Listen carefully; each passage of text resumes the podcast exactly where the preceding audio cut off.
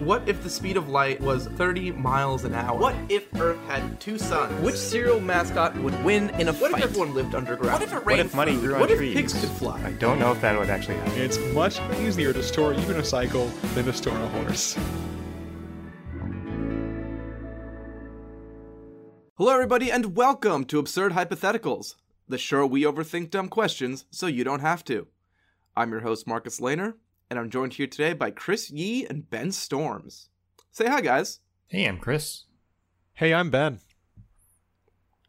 Guys, we are doing um, a fun one today, I think. Um, so this week we are doing a grab bag episode, which is slightly different than our normal episodes, though we're probably doing half grab bags, half normal questions at this point.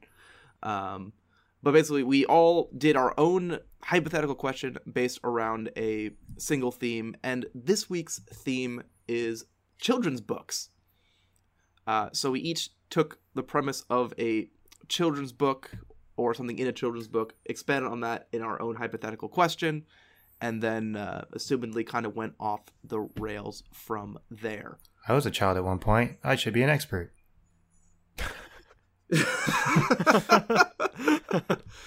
I, hope that's like in your notes. It's like fit, fit this I'm a child joke in there somewhere. Yeah, I used to be a child. I mean, this definitely came up because we're now hitting um, the the niece. Well, we don't we don't have any kids ourselves yet, but all the, all the nieces and nephews are going around. Um, Yeah, there. Are, I mean, there are probably a bunch of children's books I've never heard of ever. oh wait, there's there's very many. Yeah, Um, I realize. I also that- like that. Oh, yeah. I also like there's like a trend now of like ironic book like children's books for kids, like nuclear physics for babies or stuff like that. Or uh, my personal favorite is uh, P for pterodactyl, where it's an alphabet book, but all the letter all the first letters are silent, Amazing. and I dig pretty hard to find words with like a silent B in front of it, like. um. But uh, why can't you hear a pterodactyl go to the bathroom? Because ha, the P is silent. yeah. All right. All right, enough, enough of that. enough of that. we Um, all hated that joke. Yep, sure did. I'm gonna go ahead and get us started. Mine is actually uh, was also the theme of my niece's first birthday party, so near and dear to my heart. Uh, I did the very hungry caterpillar. Um, for those of you who don't know, the very hungry caterpillar is a tale about a caterpillar who eats an increasing number of food items throughout a week until he absolutely gorges himself on a Saturday. Then he gets a tummy ache. He eats a leaf on Sunday, and then he cocoons and becomes a butterfly. So, kind of does a bunch of um, escalating eating and then uh, metamorphoses into a butterfly. Um, but the little inside joke with my family that I like is uh, actually prefer the German version of the story, which is the same, but the name of the book is Die kleine Raupe Nimmersatt, uh, which translates directly to The Little Caterpillar Never Full, um, which is a bit more ominous to me and got me thinking what if the very hungry caterpillar decided didn't decide to cocoon on that sunday and just kept going uh, continuing to increase a um, eating more and more each day? Um, so the first thing i want to establish is how long i was going to let my caterpillar you know quote unquote run free before he started cocooning uh, so i took a look at some of the longer lifespan uh, caterpillars the absolute longest lifetime I found for a caterpillar is the woolly bear. Um, not the it's not called the woolly, it's not the woolly bear caterpillar. It's just called a caterpillar called the woolly bear, which I find kind of That's funny. That's confusing. Yeah, it's very Um, deceptive, honestly. It remains a caterpillar for 14 years. Um, but it's kind of an asterisk on there because the reason it's so long is that they live in the Arctic, if you could guess from the woolly name. Uh, and they only spend about one month out of 12 not just being in a frozen stasis. So that really only translates to 14 months of eating. Um, the longest lifespan I could find for a caterpillar that doesn't spend most of its time um, being frozen is the fox moth, which is has a lifespan about five years. Um, so what if the very hungry caterpillar went on for five years, kind of in its pattern? Um, so with the time span established, the question becomes how much will it eat during that time, and how much will it increase? Uh, so let's start with what it did eat in the book. Uh, on Monday, it ate one apple. Tuesday, it ate two pears. and then three plums, four strawberries, five oranges on Friday. And then on Saturday, it ate one piece of chocolate cake, one ice cream cone, one pickle, one piece of Swiss cheese, one slice of salami, one lollipop, one piece of cherry pie, one sausage, one cupcake, and one slice of watermelon. Uh, on Sunday, it ate one leaf and then became cocoon. So I'm, I'm discounting Sunday. We're taking Saturday kind of as the peak of that week, and The the, the data point for one leaf gets taken A leaf makes the the difference. Um, and it turns out I'm not the only one uh, curious of how much this caterpillar is eating because I did find a paper in the Journal of Interdisciplinary Science Topics at the University of Leicester by Louisa Perry titled "Is the Very Hungry Caterpillar Unusually Hungry for a Caterpillar?" um, and it had a lot of good info, including like estimates for how much it ate, the calorie count for what it ate, yeah, and uh, whether how it related to its body weight, yada yada yada. Um, and I was very happy to have a place where I could almost wholesale steal all the information, except their work I had to modify because their base assumption is that the book doesn't specify how much of each food item the caterpillar eats, so it therefore eats the whole item, which I think is ridiculous because if you read the book, very clearly there's just one hole going through each of the things, and it says it ate through one apple, it ate through two pears. I so, I'm not saying it ate the whole thing, but I guess you're right. And there's very clear the whole there's there's literally like hole punches in the book where it's like it ate this hole through. Yeah. um and caterpillars that do grow like in fruits like that typically do not eat the whole thing either. They eat their kind of paths through it. So uh i'm of the opinion people can differ to my you know can have a different opinion but i'm of the opinion that it's just the singular hole that it eats through. So i basically took all the numbers and changed them so that uh, it fits my idea of how the story went. Um, so putting adjusted calorie counts back onto the daily intake, I came up with so day one eats through one apple, that's about 0.6 calories. Day two, two pears, 1.85 calories. Three plums, 2.55. Four strawberries, strawberries are pretty much a bit smaller than the rest of those fruits, dips down to about 1.5 calories. Uh, before ending strong with the, the five oranges at three calories. And then Saturday, um, even though it's a lot of different items, they're not particularly like big or long, or so there's not actually that much volume. But some of them are pretty calorie heavy. Like the the meats are pretty calorie heavy. Like the salami and the sausage make up a lot of this. The cake and pie, um, but all comes out to 20 calories. So it's like starts off at less than one, hovers around between one and three before shooting up to 20 calories on Saturday. Um, so then fit a second order polynomial equation to that, and you get the calories it eats per day is simply equal to 1.4717 times days squared minus 7.4598 days times the days plus 8.7212. So with that, I have the power to know how many calories this caterpillar is eating at each day of its life, all the way up through its five years. Um, so on Sunday, instead of eating its one dumb leaf, the caterpillar it says going to eat 28 calories. At the end of week two, it's already eating 192 calories. This is an exp- you know, it's an exponential equation. Okay, it's going to keep increasing more and more as time goes on. Um, at the end of the month, we already have this ca- this caterpillar breaking a thousand calories per day, uh, and by 40 days, it's at the healthy 2,000 calorie diet that we all enjoy. Um, but we're not done there. After a year, 193,000 calories per day. Two years, 778,000. And on the last day of being a caterpillar, when we decided to finally go and cocoon, uh, we are at 4.888 million calories intake per day for the very hungry caterpillar. Um, just to put it into perspective, 4.8 million calories is the equivalent of 1,778 kilograms of meat, um, which uh, is the equivalent of the weight of two fully grown cows um, Eating every day. every like all the organs and bones and stuff. Yeah, I just I just got the weight of the cow. Okay. The weight of the cow is like eight nine hundred kilos. Yeah. Um, so like there's less meat than that on a cow. Um, so it might have to get you know that much meat from like four cows. uh, you know, depending on how depending on its routing, its pathing through the through the cows. I guess if I use my same like routing math through the through, if it's just eating It's through going to be a cow lot of cows then. it's gonna waste a lot of cow. Uh, it's gonna be like you know, doing 30 cows, but, you know, just cutting one hole through each of them. um, but, uh, so that's where I kind of ended the math. The last thing I wanted to see was how big our actual caterpillar is. Um, obviously, it's going to be much bigger than your average caterpillar. Um, but the average caterpillar in real life in real life is actually very hungry. Um, the average species of caterpillar will eat a hundred times its body mass in each time each day.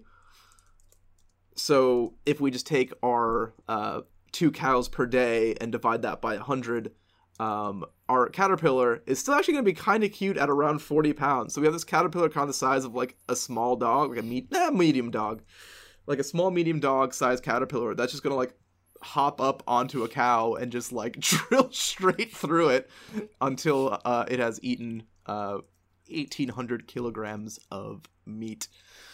Uh, and then it'll maybe get a stomach ache and cocoon into Oh, I should forget how big the butterfly is, but pretty big butterfly. and there you have it. That's what would happen if the very hungry caterpillar could never be full. Would it be able to fly? I feel like it wouldn't be able to fly. This is basically just like Mothra, right? Like, Yeah, Yeah, this is how it Mothra would- was born. um, if it weighed 40 pounds, it would be really tough for it to fly, given that eagles are like 10. Like, they're like in the 10 to 12 range, I think. Um, so it's going to be. Well, it's gonna weigh four times that, and the like flying math is not friendly to um, birds. Like the heavier you get, the way more effort you have to put into flying. It's not unreasonable. My, I just picture the caterpillar in A Bug's Life when he gets Oh. wings. with Yeah. tiny, the wings don't get any bigger. It's Yeah. just, it's just a giant grub with tiny wings. Yeah, that one won't be able to fly. I don't have to even math that one for you. Uh, ben, what did you what, what did you cover? so I knew that if we're doing this, if we're talking about children's books, there is no way that we're gonna do this without getting something from Dr. Seuss in here. That would just be a travesty. The good doctor. Was he a real doctor? Uh, was he a real doctor? I don't think so. I'm so. gonna Google that while you. I'm actually checking. Uh, no, no, I don't think so. uh, no, it doesn't. I love how just like like they try to like pretend like he had some education. Like he briefly studied English literature at Oxford uh, after graduating from Dartmouth, but instead became a cartoonist. Well, so also on Wikipedia, he adopted the name Dr. Seuss when he was an undergraduate. So even if that was true, it was already a lie from the beginning. so, But in 1955, Dartmouth awarded him an honorary doctorate. So actually, he was Well, a doctor. all right, so there you go. Fair enough. Um, anyway, Dr. Seuss. We all love Dr. Seuss. He's great. Um, but I ran into a problem, which is that a lot of the Dr. Seuss stuff doesn't really lend itself to what we're doing on our show, because a lot of his books are kind of just lists of stuff. Like they're fun, they're they're great, but like they're just kind of a list of a bunch of weird things, which doesn't necessarily, you know, give a whole lot to go off of for an answer. Um, but I did actually find one that that gave a, a pretty good, you know, scenario to work with, um, which is Yertle the Turtle. Um, so Yertle the Turtle is the most famous story in a 1958 collection of stories by Dr. Seuss called appropriately, appropriately enough, Yertle the Turtle and Other Stories. Um, Headliner. it's yeah. It well, no, I mean, there's two other ones, and no one really remembers them. But Yertle the Turtle is, uh, you know, kind of kind of the the yeah, the headliner. Yeah. Um, basic idea. So there is a turtle named Yertle, um, who is the king of the pond that he lives in on the faraway island of Sala-ma-Sond.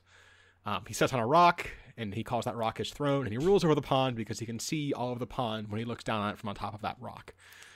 Um, and then he then of course has the you know the logical progression from there if i am higher up i can see more and therefore rule over more um, so he calls over nine turtles and has them stack up and stands on their backs um, at which point he says he can see a mile which i don't know how true that is that seems a little a little ambitious for being on top of nine turtles but sure we'll go with it um, very excited because then he can see like a goat and a house and stuff, and that's awesome. And he says he rules them too. And he stays up there until noon, at which point another another turtle named Mac, uh, who's at the bottom of the stack, sighs and asks how long they have to do this because it hurts to have nine turtles on top of you. And Yertle says, "Shut up, I'm a king, and also get me more turtles." Um, so he calls over. if you thought nine was bad. yeah, so he calls over uh, 200 more turtles. Oh shiz. Yeah, it ramps Not up pretty necessarily. That quickly. escalated fast. It does. Dr. Seuss is like, oh, I only got like four pages left in this book. Gotta make it. Gotta gotta Yeah. accelerate. It literally escalated fast. Um, Well, they are turtles. well, okay, it's not that. fast. Escalated slow. Yeah. Uh, but but the progression was quick. Anyway, point being, on top of 200 turtles, he can see 40 miles. Which once again, not gonna fact check that. Dr. Seuss, sure, I'm sure you did the math. Um, and and is even happier because now he can see everything. You know, and you know he is the he is the ruler of all. Um, but then as he's so excited, he he looks up and he sees the moon high up above him and just cannot bear to have something that high above him and calls for, and I quote, about 5,607 more turtles. Um, and yeah, this, this point, this uh, this doc this honorary doctorate that Dr. Seuss got is not helping him with his math. this was, well, this was, what was the honorary doctorate? It was like 50 something. Yeah, so he actually already had it. You're right. Hmm. I don't know Dartmouth. Maybe you should put it 1955. So Yeah. um, yeah, at this point, I'm going to just read straight from the page because it's very good. Um, as he's requesting these 5,000 plus more turtles. But as Yertle the Turtle King lifted his hand and started to order and give the command, that plain little turtle below in the stack, that plain little turtle whose name was just Mac, decided he'd taken enough and he had. And that plain little lad got a little bit mad, and that plain little Mac a plain little thing. He burped and his burp shook the throne of the king. And yeah, the Mac at the bottom of the tower burps, and that shakes the whole tower, and Yertle falls and lands in the pond. Um, and it's all a parable about like you know actually uh, fascism. Uh, Yertle, according Dr. Seuss, represents Hitler. Uh, fun. oh, good. Yeah, What a how cheery. yeah. Um, also, fun fact about it: uh, the fact that he burps was kind of a problem for the publisher, uh, Random House. They actually had a meeting, including the president of the, of the publisher, because, and I quote, "Nobody had ever burped before on the pages of a children's book." so well, groundbreaking. I imagine many children have burped onto their books. Well, yes, but it had not been printed in the pages of a children's book. Um, so from this, we're going to get to our actual hypothetical here, which is, uh, what if you ruled all that you could see? I guess more specifically, what if we lived in some sort of weird government system where ownership slash rule was determined by visibility? Um, I'm going to say that sort of in the spirit of the story that ties, because ties are obviously going to happen, are broken by height. You know, whoever's highest above sea level wins. Whatever, you get the idea. Um, so theoretically, what is the furthest away that you could see if you're trying to figure out like what your domain would be, right? Um, I took a lot of this from this great article from the Calgary Vision Center. Uh, they did a lot of the math. So thank you, Calgary Vision Center. I spelled your name C E N T R E in my notes just for you, even though it felt wrong. Um, so the first like limitation, right, is is the curvature of the Earth. So if you're in like a perfectly flat place, there's no mountains or trees or buildings or anything between you and the horizon, you can see around 4.7 kilometers, uh, which is 2.9 miles. Um, which, if you just go out in a circle all around that, that gives you a domain of around 26.4 square miles, which is pretty decent. You know, it's not bad. Um, but obviously, you don't have to stay on the ground. You can elevate yourself, much like Yertle did.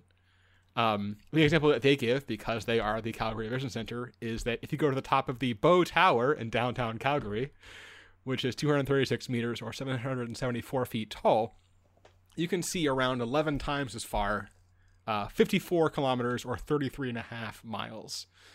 Um, they helpfully point out that from the top of the tower on a clear day, you could see the town of High River, which from context I assume is a town in Canada that's roughly 54, 54 kilometers from downtown Calgary. Um, but you know, thanks Vision Center of Calgary. Thanks for the relevant context clues to me. yep, probably makes more sense if you live in Calgary.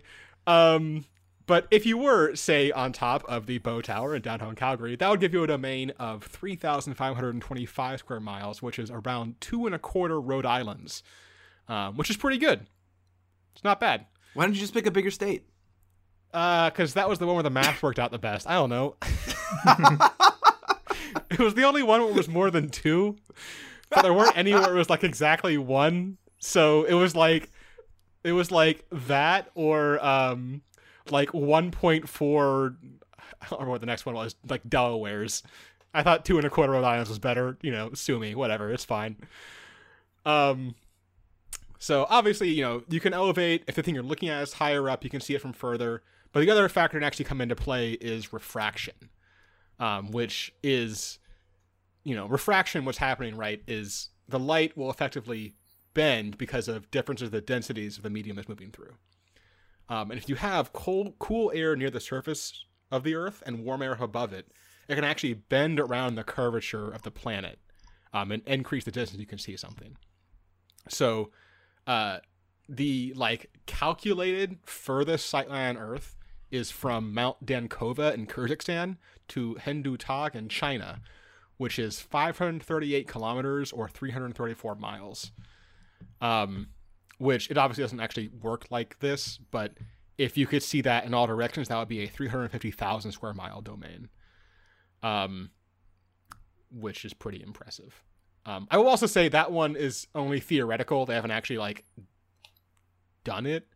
The furthest photographed sightline in the world is 443 kilometers, which is like you know four fifths of that. Um, which is from oh, I didn't try to pronounce this. uh, Pic de Fenestre in the Spanish Pyrenees to Pic Gaspard in the French Alps. I'm gonna say that's you know close enough. Um, so there actually is you know photographic evidence of that one that you can see you know beyond the the what the curvature there should allow you to. Um, which is pretty cool. Do you think Mufasa had to have like a follow up with Simba when he was a bit older and had done some physics courses to be like, so anyway, uh, yeah, it's everything the light touches, but also more accurately, it's everything the light refracts sees fit to refract around. and on colder days, you're actually gonna get a little bit more realm than you normally would. yeah, it was complicated. he uh, Simba didn't, it didn't really click for him. Not gonna lie. Um, so what Well, this? I don't know sure if he was old enough, but you know that was probably a planned talk that Oh never well, happened. yeah. Okay, fair. You're right. um, so what do we actually do with this, right? Like, what what uh, what's our takeaway from from these these domains and sightlines and everything? Uh, and clearly, there is a height based arms race. Uh, the sad fact of which is that uh, plebs like us will never ever have the resources to build some stupid tall tower on a mountain um, to see everything. So I'm going to say we're going to leave that to the billionaires and hope that we get lucky and like Elon Musk and Jeff Bezos throw each other off the top of the Burj Khalifa while wrestling for control or something. Um, the actual answer is probably billionaires and blimps that like stay just below cloud level. Once again, this all sucks, so we're going to kind of not ignore that, but work around that because that's what we would have to do in the situation. So the answer is you're not going to be able to rule. So instead, let's find the loophole. Let's just not be seen. Become ungovernable. If you can't be Anarchy, seen, anarchy. Anarchy. If you can't be seen, you can't be the- ruled. It's the message of the Dr. Seuss book. It is. so my takeaway is the best option. I tried to look into a few things. The best one is something we've actually talked about before, which is live in a cave. This is actually something that more people in the world do than you expect. I think the ones we talked about before were um, there are roughly 30 million people in China that live in cave homes called yadongs, um, up in like northern China, I think. Um, but even closer than, than China, there are examples. Example that I found through Wikipedia as they were listing the exotic places where people live in caves. It also included Mississippi, uh, where there is a family that uh, were looking to buy a home in 2003 and found an eBay offering for three acres with an empty sandstone cave, and then realized that it had 15,000 feet of naturally insulated quarry that they could live in inside. So they just built a house in a sandstone mine. Um, and they live there. I'm assuming they probably still do. I don't know for sure, but I mean, you don't give that up. You don't How give that up, you right? to- Like- how could you go to anything else? Like, if you live in the cave, how can you ever be like, I'm gonna give up cave live? You have to live there forever. so it it did mention that um so the bare walls of the cave do shed sand um which is not ideal but what they've done How do you ever live in a cave? You have to sell it immediately. There's no place to stay. well what they did was they just put um umbrellas over things uh like for example their kitchen um i'm putting a great picture that of course the listeners can't see but you guys can of They can on this great shot YouTube. of their their their kitchen where they have just a little umbrella over where they have the food prep area. Um, and also their babies in the front. There's also this great picture um, from later in the article uh, of them with a little pool table that also has a nice little umbrella over it. See, that looks nice, right? Like that looks that looks cozy. You know, that's great.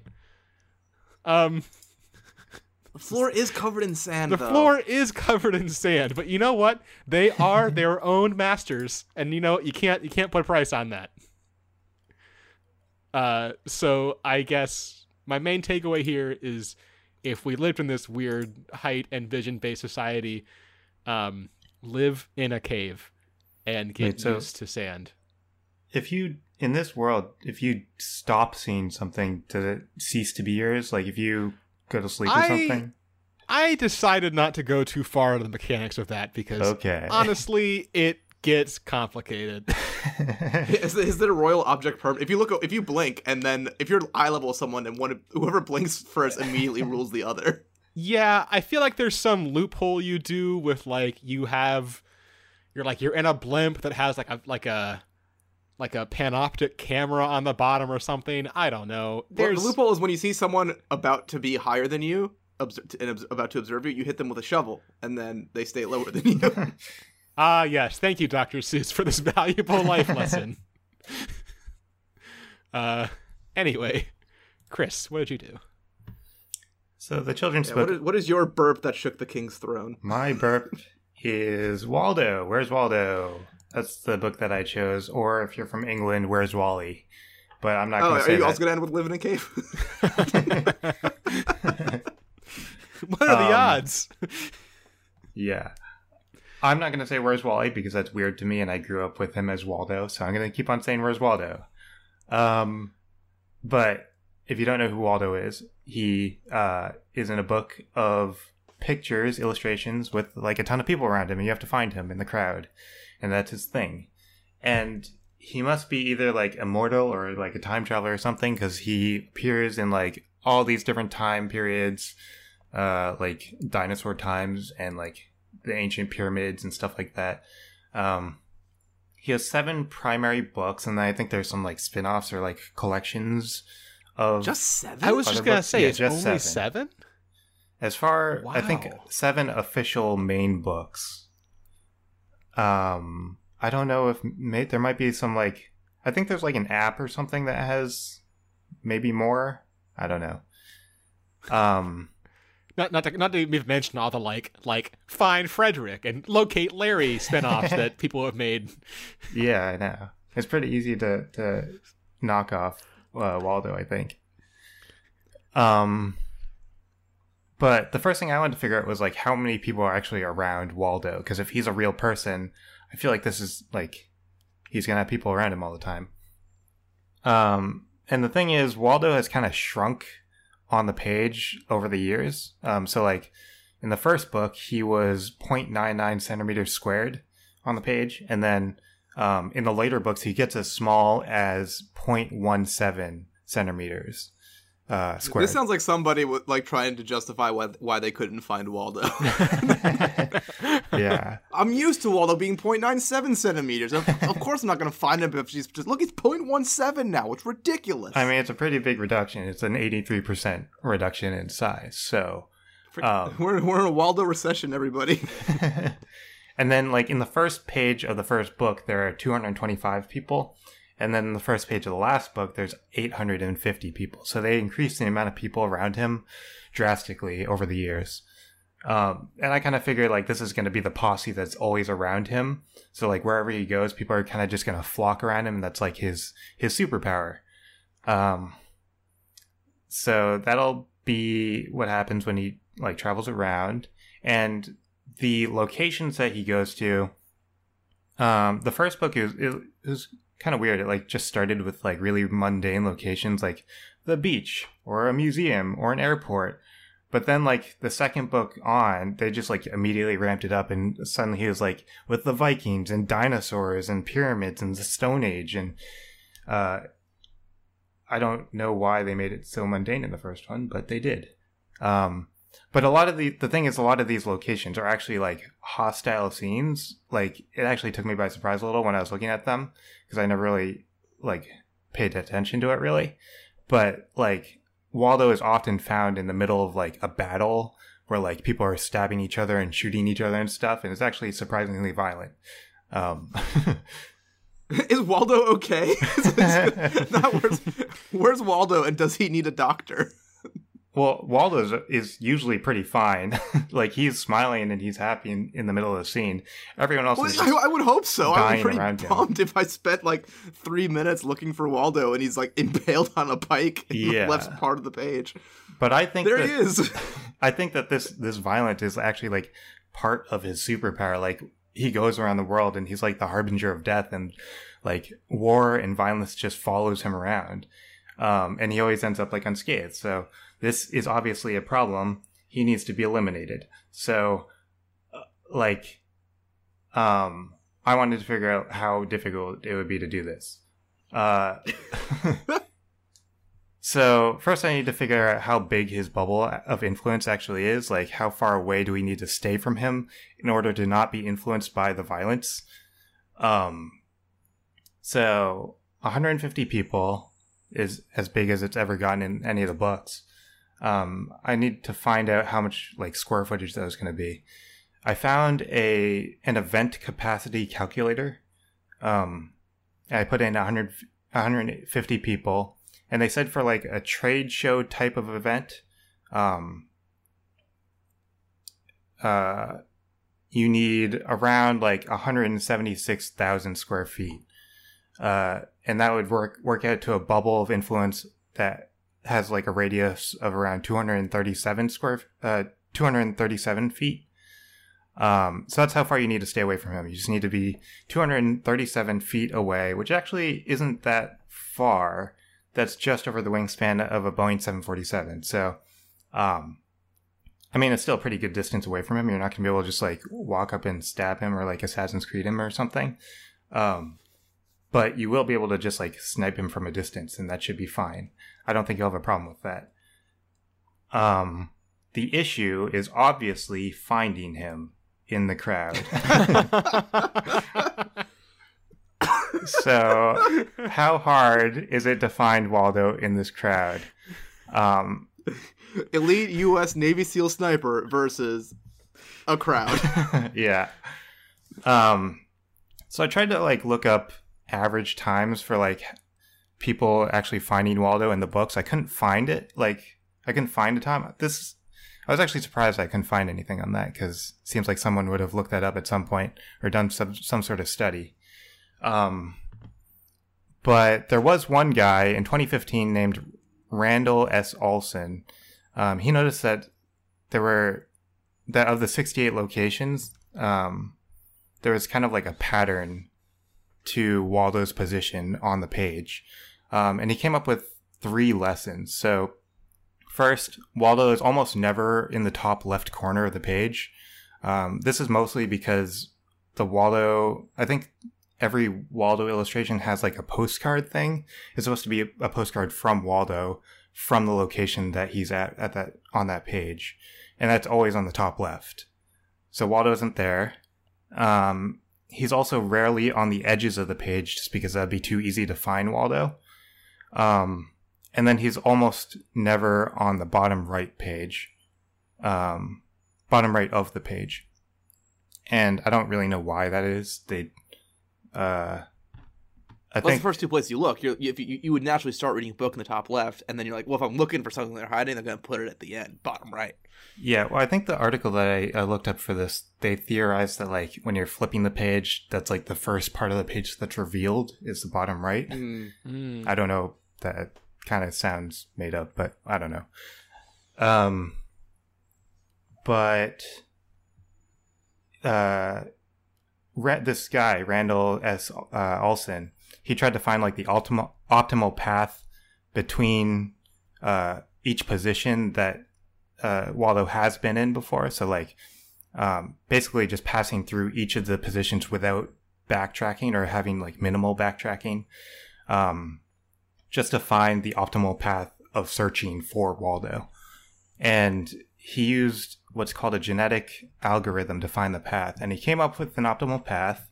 Um, you'll find you actually find Waldo much faster than the the normal person if you use this. So um, he starts in the lower left, then you go to the upper right, and then you go to the lower right, and that's basically it. And it's pretty simple. Um, there's a more complicated version of that, but like he simplified it just so it's easier because you're not going to remember the more complicated one. Um, but he was able to find, or he found that you're able to find Waldo 10 seconds, or in less than 10 seconds for most illustrations using this uh, this uh, technique. Um, and there are a few like outliers in the illustration. So like if I think there is some where Waldo's in the top left. So if you use this method, then it's going to probably take a while to find him there. But for the most part, this the system works. Um, I uh, want to do like a competitive Where's Waldo party now. Like, just get a couple of the same Where's Waldo's book, and then just like everyone just open at the same time, and whoever finds Waldo first on like some number of pages wins. That yeah. would be fun. well, now you know the optimal technique. Bottom Yeah, left, I wish I top didn't. right, bottom right.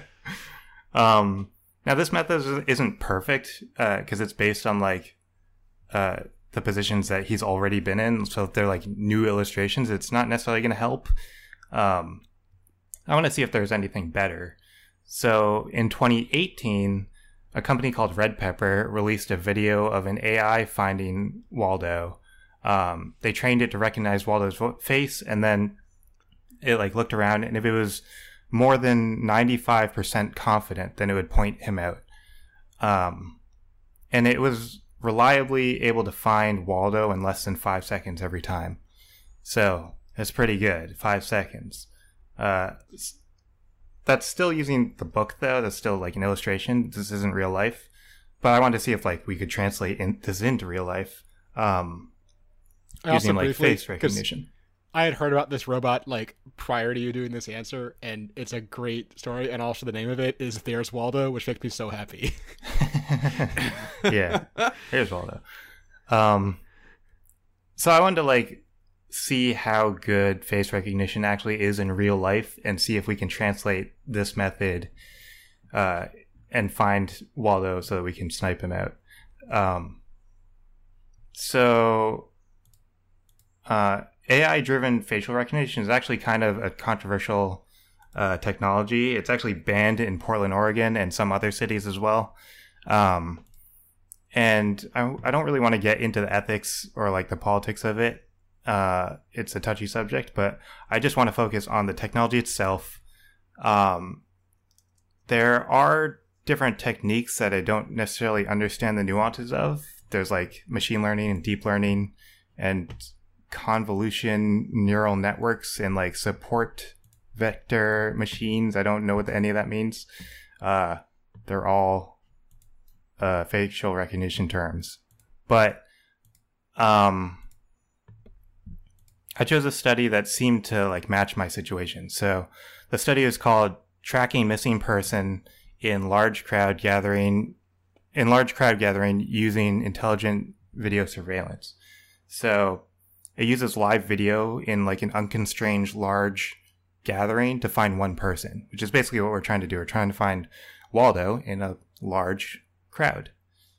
Uh, and they found that large crowds pose many issues compared to just like individual or like individuals or small groups because people are like moving around some people's faces are covered and like people are out of focus and stuff um, there are just a lot more variables in real life but the concept is still the same as like in just a still image. And um, they in in their study they found that their facial recognition had an accuracy of 70 to 75 percent which is pretty like there's room for improvement but it is still pretty good.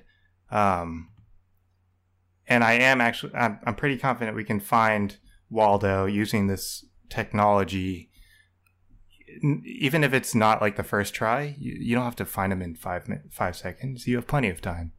You'll just use facial recognition and then you can snipe him. And then you can save the world because he's a bad a bad dude.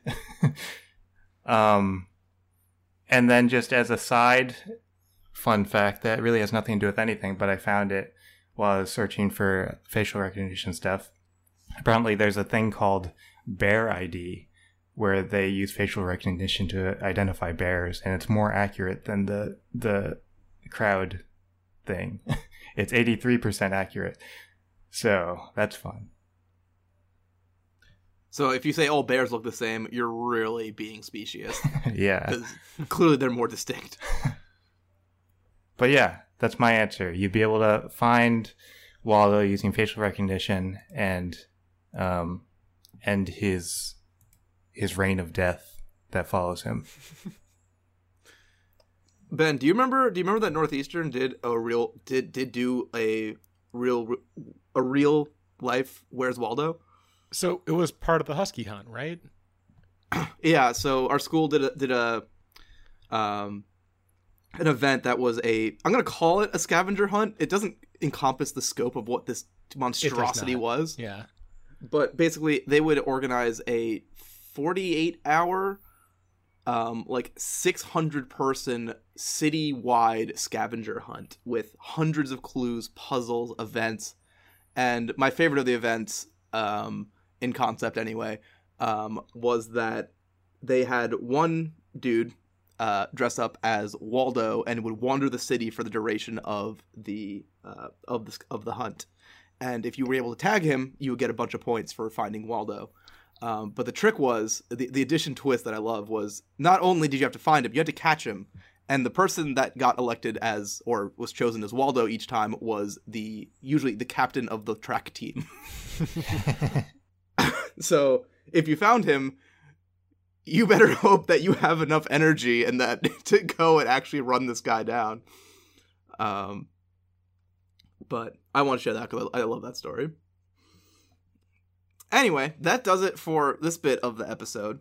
Uh, we're going to take a, a quick pause and jump into our would you rather question for the day.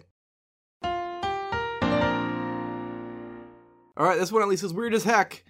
Um, this would you rather is brought to you by Cosmo. Oh boy. Thanks, internet. Would you rather sweat maple syrup or cry strawberry jam? Sweat maple syrup or cry strawberry jam? Uh, Chris, I'm gonna start with you today. Sweat maple syrup cry strawberry jam.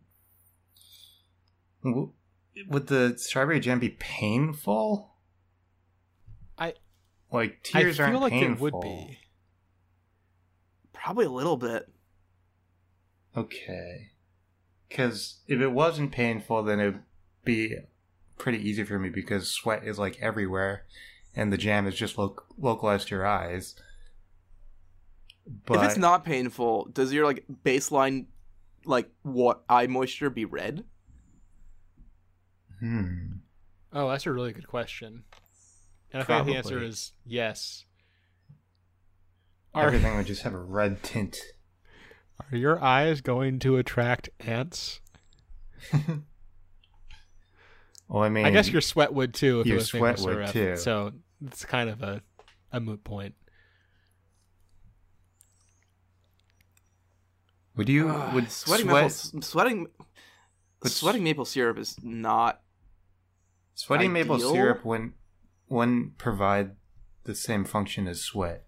You it wouldn't cool you off. uh it might a little. It would just be It's really hot maple syrup. Evaporate. Yeah.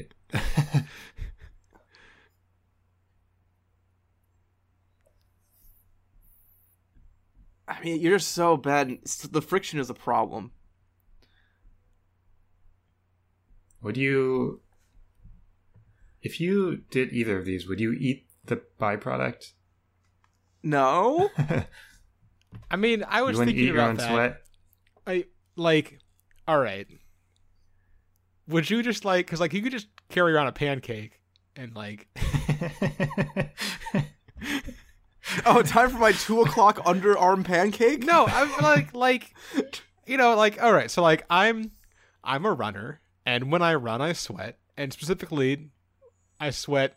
Well, like I sweat everywhere, but like on my like forehead, and it runs down my eyes, and it's annoying. But if I if I sweat Had a maple pancake syrup, headband. I could carry a pan- well, I just carry a couple pancakes, and as I'm running, just like sweep across, get the sweat out of the way, and then just you know keep fueling up a little bit as I'm running.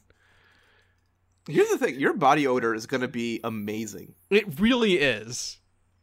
Like I keep imagining, like, oh, it's like maple syrup mixed with sweat, but no, just like straight. It's just maple syrup. Maple syrup. Yeah.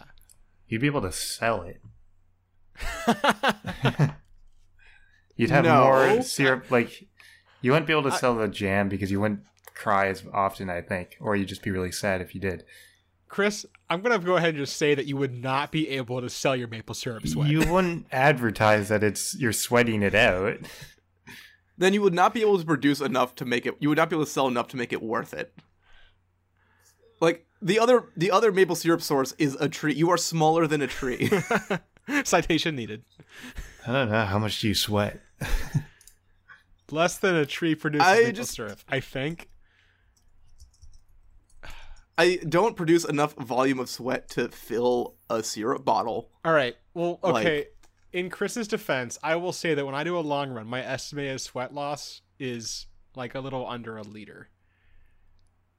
Yeah, it says the maximum sweat rate of an adult can be up to two to four liters per hour. Yeah. or 10 to 14 liters per day. I don't. I'll say this: you go. You do. If it's if it's part of your choice, you do you. I would not be selling my maple syrup sweat. I might. I Uh, the the value of a liter of maple syrup in Canadian dollars in 2019 was 1163. Uh, I need to convert that to U.S. dollars. Hold on. That's a little under nine dollars. So it's like like like if you push yourself to the max, and you sweat out 10 liters of maple syrup, it's like 90 bucks a day. It's not bad. It's not bad. For well, I don't think you can sweat the maximum amount all day. I mean, I mean, you just stay hydrated. yeah. Do you drink? I mean, you have to drink. You have to drink more than ten liters of water. Yeah, it's doable. It's not. It's not. Not. fun- I'm gonna say it's not doable for me for 1163. Uh, okay. Well, I mean, okay. So if, if you do that every day, that would be about thirty, a little over thirty thousand dollars a year. That's not bad. it's not bad. Like you could you could sweat for a living.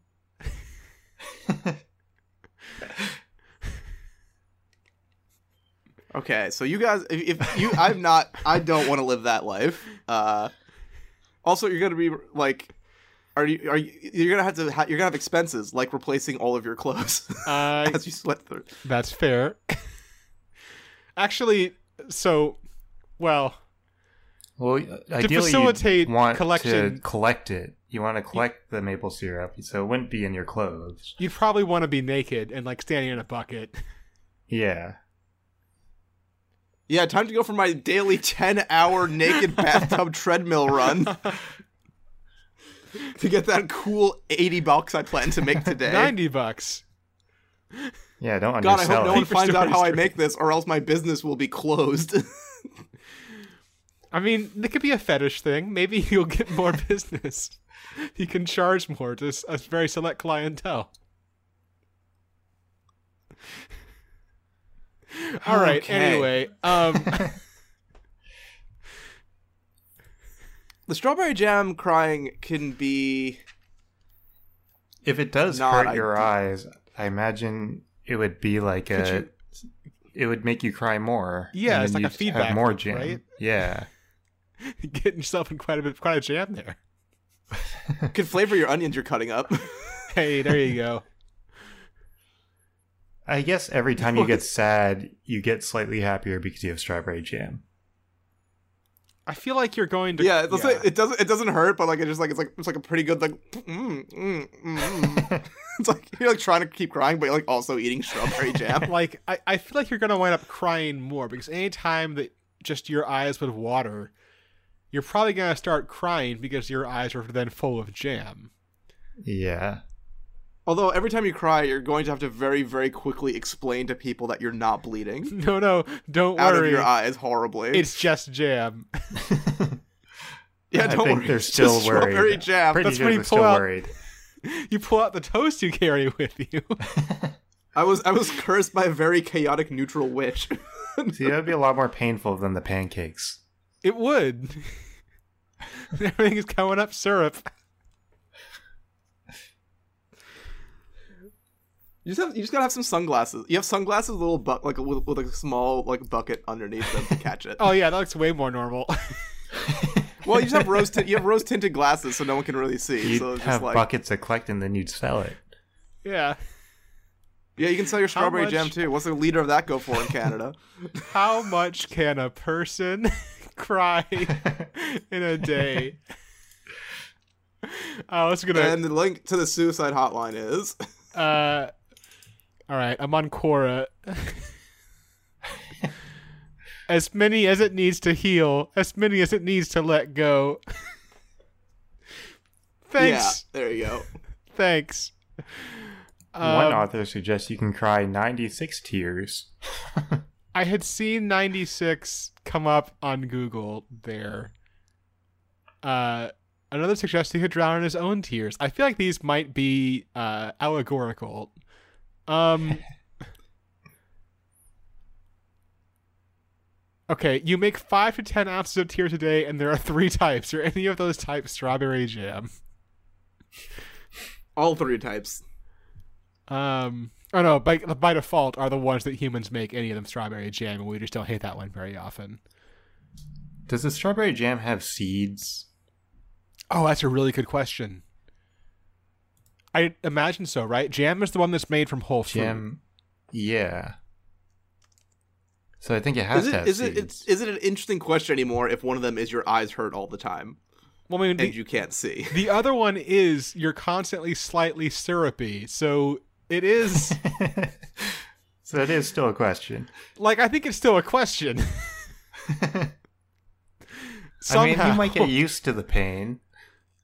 No, absolutely not. Have you have your have your eyes ever just like itched for a day? You cannot get used to it. It's you will go Yeah. absolutely wild. have you mad. have you ever felt slightly sticky for your entire life? Yeah, that's how I normally live. Fair. All right. Plus, like, you know, you can not sweat for a bit, like if you don't do too much activity and you just have like It's a lot harder to Um, control, though. Like with the eyes, with the crying, like you would be able to hide it. I think a lot easier than the sweat, at least. unless it's unless it's the baseline unless it's the baseline eye moisture is, I mean, is jam. Yeah, but you could still wear like sunglasses with like collection buckets, sort of, or it would just look like weird sunglasses. Oh, I'm not I'm not in, I'm not into living with other people. I'm into I'm into like living with myself. I haven't gotten past to that point yet. Okay. um, but I do think it is getting time for uh final determinations here. Okay, I think I'm gonna go maple syrup sweat because I like pancakes. That is the worst reason to go with that, but sure. Ben? I think I'm also gonna go with maple syrup sweat, not because of the pancake thing, although it is a nice bonus, and not because of the financial opportunity, because it's probably not worth it, but mostly just because I I feel like you could actually get used to like I feel like you could get used to sweated maple syrup. It wouldn't be good, but you could get used to it. You would never get used to, to crying strawberry jam. I'm sorry. Yeah, I if if if we're gonna stick with it's gonna be painful, then I can't do the strawberry jam. I would otherwise do that one, but yeah, I'm not I'm not too I'm not generally too sweaty a boy, uh, you know. Yeah. Also, not for nothing, but we said five to ten ounces of tears a day, and an 18 ounce jar of jam is like five bucks. So way worse value than the syrup. Just putting that out there. I'm gonna sell. I'm gonna put it out there, uh, and I thought I made this point clear earlier. That is not in my calculation. I'm Just saying though. I mean, if If you you already it. did this, I would I would sell it. Like if, if you're going to the gym already, why not just y- y- you're producing no. valuable Okay, I'm just gonna say no gym would ever allow you to be a member if you sweat maple syrup. Yeah. Speaking of things that Chris is trying to sell that nobody wants, subscribe to our Patreon. For less than a tenth of the price of a liter of Canadian maple syrup, you can become a Patreon to our podcast. Um, one of our good, absurd, hypothetical pals, uh, and get access to all our uh, bonus content that we release each month specifically for our patrons. Um, www.patreon.com slash absurd hypotheticals. Uh, if you uh, are too busy rubbing your strawberry jam filled eyes to, to do something like that, um, and therefore you've lost your job and have no money. You can also do free things like um, tell people about the podcast. Word of mouth is a great way to help grow the show. If you have a fun fact or want to use or use this uh, hypothetical, you know, this would you rather in a family setting, people are like, "What are you talking about?" Well, I listened to it on this podcast. It was called Absurd Hypotheticals. It was pretty cool. Check it out. You can download it anywhere podcasts are sold. Uh, so that is a nice free way to help the show grow. Um, and also, of course, uh, leave a review. Reviews help the show, uh, helps people find it, stick around, uh, and you know listen through the click on their very first episode. Helps it show up in search algorithms. All that's good stuff. So if you enjoy the show, please, please, please leave us a review. It is super helpful, and we're super thankful, super thankful for that. Um, with all that out of the way, uh, you can join us next time, uh, where we answer the following question. And by question, I mean lots of questions because we're doing a lightning round.